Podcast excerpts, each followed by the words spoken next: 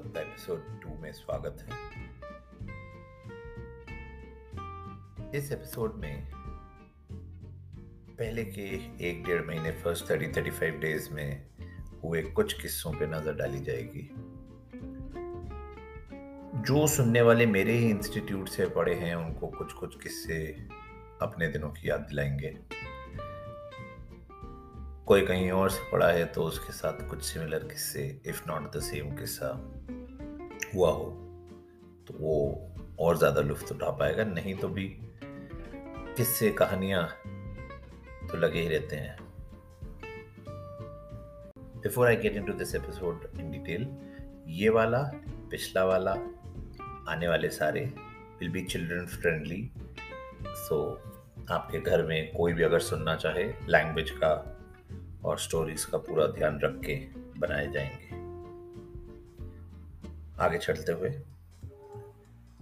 पिछले एपिसोड में जैसा आपने सुना, हमारी रैगिंग हुई इंट्रोडक्शन के लिए थोड़ा बहुत प्रैंक किया गया institute faculty students senior students की तरफ़ से।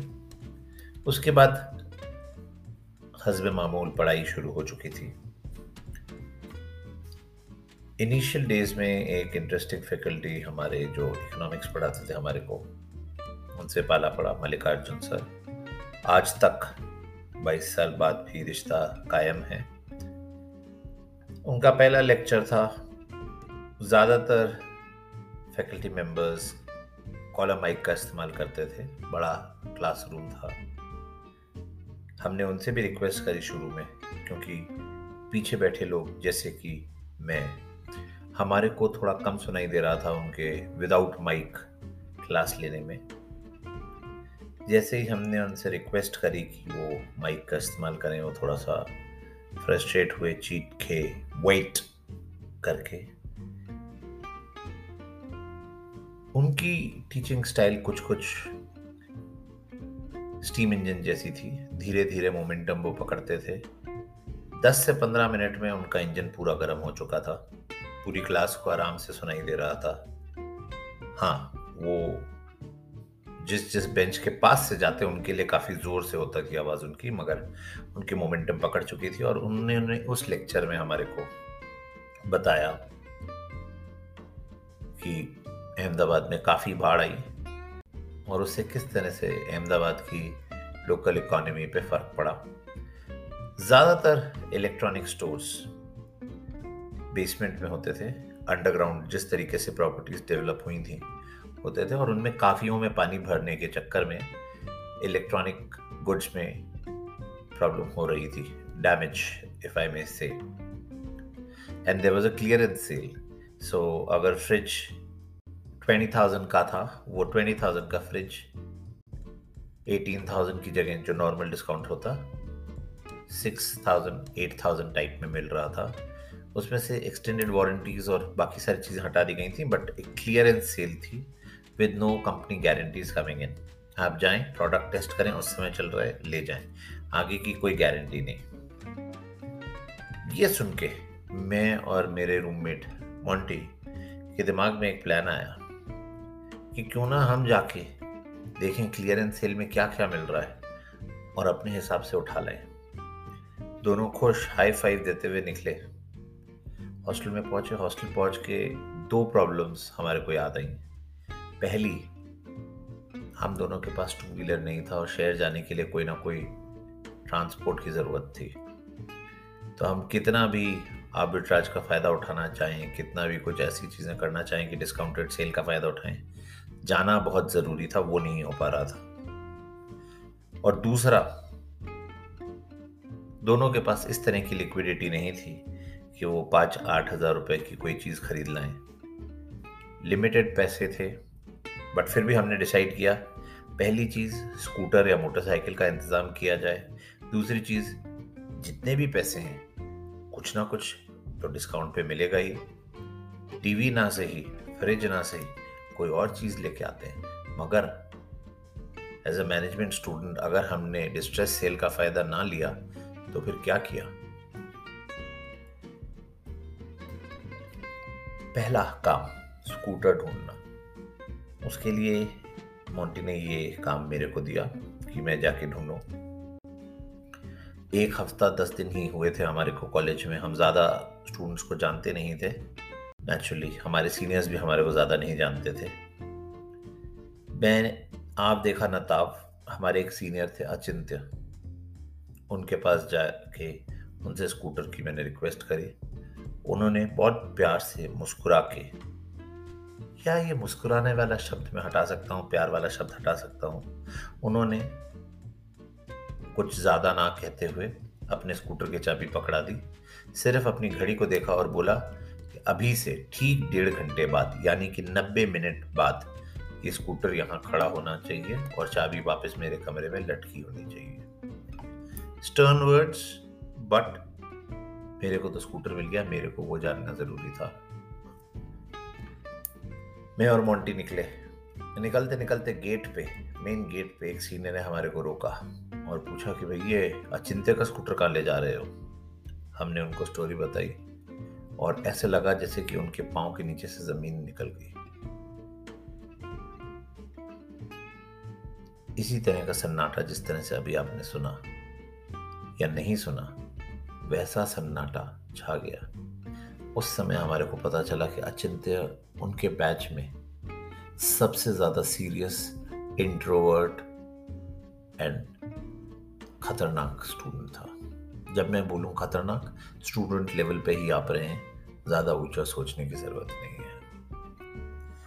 उनके बैच वालों की भी हिम्मत नहीं थी कि कोई अचिंत्य के स्कूटर पर हाथ रख सके। और यहाँ मैं अचिंत्य का स्कूटर चलाते हुए निकल गया।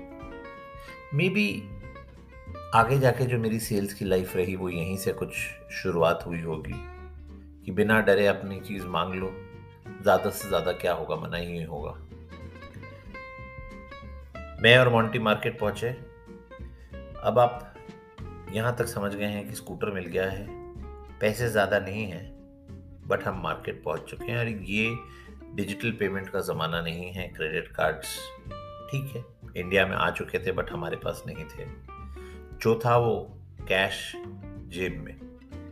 मोंटी और मैंने इंस्टीट्यूट से बाहर निकल के जब अपनी जेबें देखी तो दोनों के कुल मिला के, ये नहीं बोलूँगा किसके पास क्या, दोनों के पास कुल मिला के ढाई सौ रुपए थे। एक और चीज़ आपको ध्यान देनी होगी, ना हमारे पास उस शहर का कुछ तजुर्बा था, ना गूगल मैप्स या कोई ऐसी टेक्नोलॉजी थी। हम इंस्टीट्यूट से, जो उस ज़माने में उस शहर के जंगल में होता था, बाहर तो निकल आए थे, ढाई सौ रुपये जेब में लेके। शॉपिंग करने, क्या खरीदना है, ये हमने सोचा नहीं। डिस्ट्रेस में खरीदना है ये हमने सोचा। हम किसी तरीके से घूमते घुमाते गांधीनगर की तरफ़ पहुँचे। गांधीनगर में पहली जो हमारे को ढंग की दुकान दिखी और जहाँ हमारे को लगा कि बेसमेंट में काफ़ी बड़ा स्टोर रहा होगा।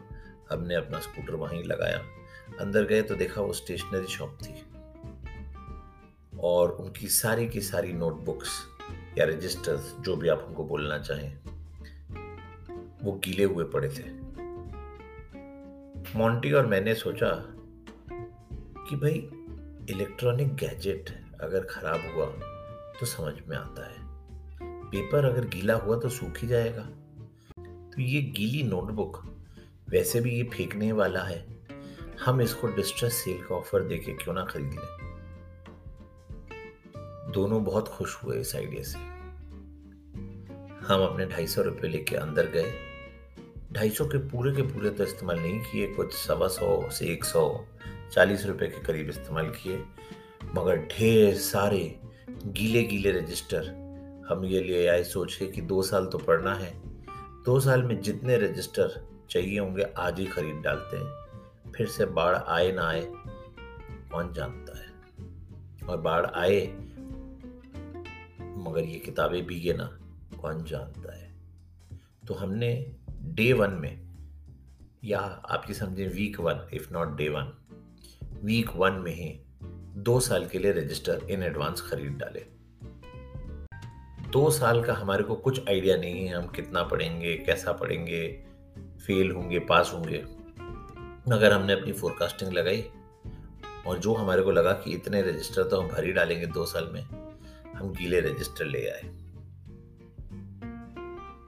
ऑल तो ये चीज़ें आगे जाके सूखी हैं और उसमें क्या हुआ, वो आगे की कहानी है, मगर क्योंकि रजिस्टर की बात चली तो मैं आपको अभी बता दूँ, वो रजिस्टर सही में मोंटी और मेरे साथ दो साल रहे। मेरे को और मोंटी को उसके बाद एक भी नया रजिस्टर खरीदने की ज़रूरत नहीं पड़ी। हाँ एक तकलीफ़ ज़रूर हुई इसमें। या अगर मैं इसको दो पार्ट में एक्सप्लेन करूँ तो दो तकलीफ़ ज़रूर हुई आप, हमारे को इसमें। पहला, सारे रजिस्टर हमारे सूखने के बाद भी फ्लैट नहीं हुए। यानी कि जो क्रिस्प पेपर होता है, वो वैसा ना रहे कि वीवी रहे। तो काम चला लिया वीवी रजिस्टर से। और दूसरा लाइंस जो होती हैं पेपर में, वो कई जगह स्मज हो गई थी। बिकॉज़ पानी घुसा, सूखने पे भी स्मज्ड इंक स्मज्ड ही रहती है। तो दो साल हमने वेवी स्मज्ड रजिस्टर से काम चलाया। हम बहुत खुश थे। कि डिस्ट्रेस सेल में हमारे को दो साल के रजिस्टर मिले। मगर आप ये भी समझिए, दिल को बहलाना भी पड़ता है तो हम ये सोच के और खुश हो जाते थे कि हमारे वेवी रजिस्टर्स दूर से पहचान में आ जाते हैं, कभी खोने का भी चांस नहीं तो ये हुआ हमारी इकोनॉमिक्स की स्टोरी की कहानी। दूसरा बहुत ही इंपॉर्टेंट पेपर जो आज तक इंपॉर्टेंट है दो महीने में। सही मायने में बिकॉज़ दैट इज़ इंपॉर्टेंट मज़ाक के मामले में, आज भी हमारी क्लास के 22 लोगों का मज़ाक होता है, बनता है, या वो मज़े लेते हैं, ये सब देखने वाले का नज़रिया है। बट दूसरा पेपर था back return analysis and communication आम भाषा में बोला जाए तो इंग्लिश और प्रेजेंटेशन स्किल्स के बारे का पेपर ये पेपर लिया जाता था एक विजिटिंग फैकल्टी के द्वारा, जो आते थे वीकेंड पे सैटरडे और संडे सवेरे आठ बजे। सवेरे आठ बजे किसी भी हॉस्टल वाले से आप पूछ लीजिए पीक सोने का, यानी कि डीप स्लीप में होने का टाइम होता है। उस समय की क्लास सो जैसे ही हमने टाइम टेबल देखा, हम सबने उसके सामने अलग अलग तरह की स्माइलीज बनाई।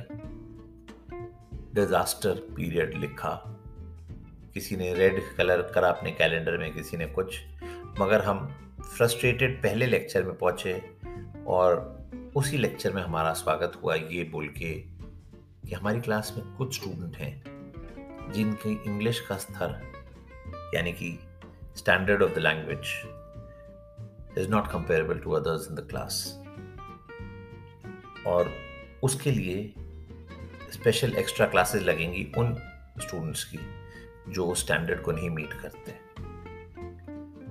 यहाँ आमतौर पे ऐसी चीज़ें बोली जाती हैं किसी और जगह पे, एक या दो क्लास के बाद। मगर ये पहली क्लास में ही हमारे को बोल दी गई थी और हमारा एक टेस्ट हुआ उसी क्लास के दौरान, जिसके रिजल्ट्स पब्लिश हुए चार दिन बाद।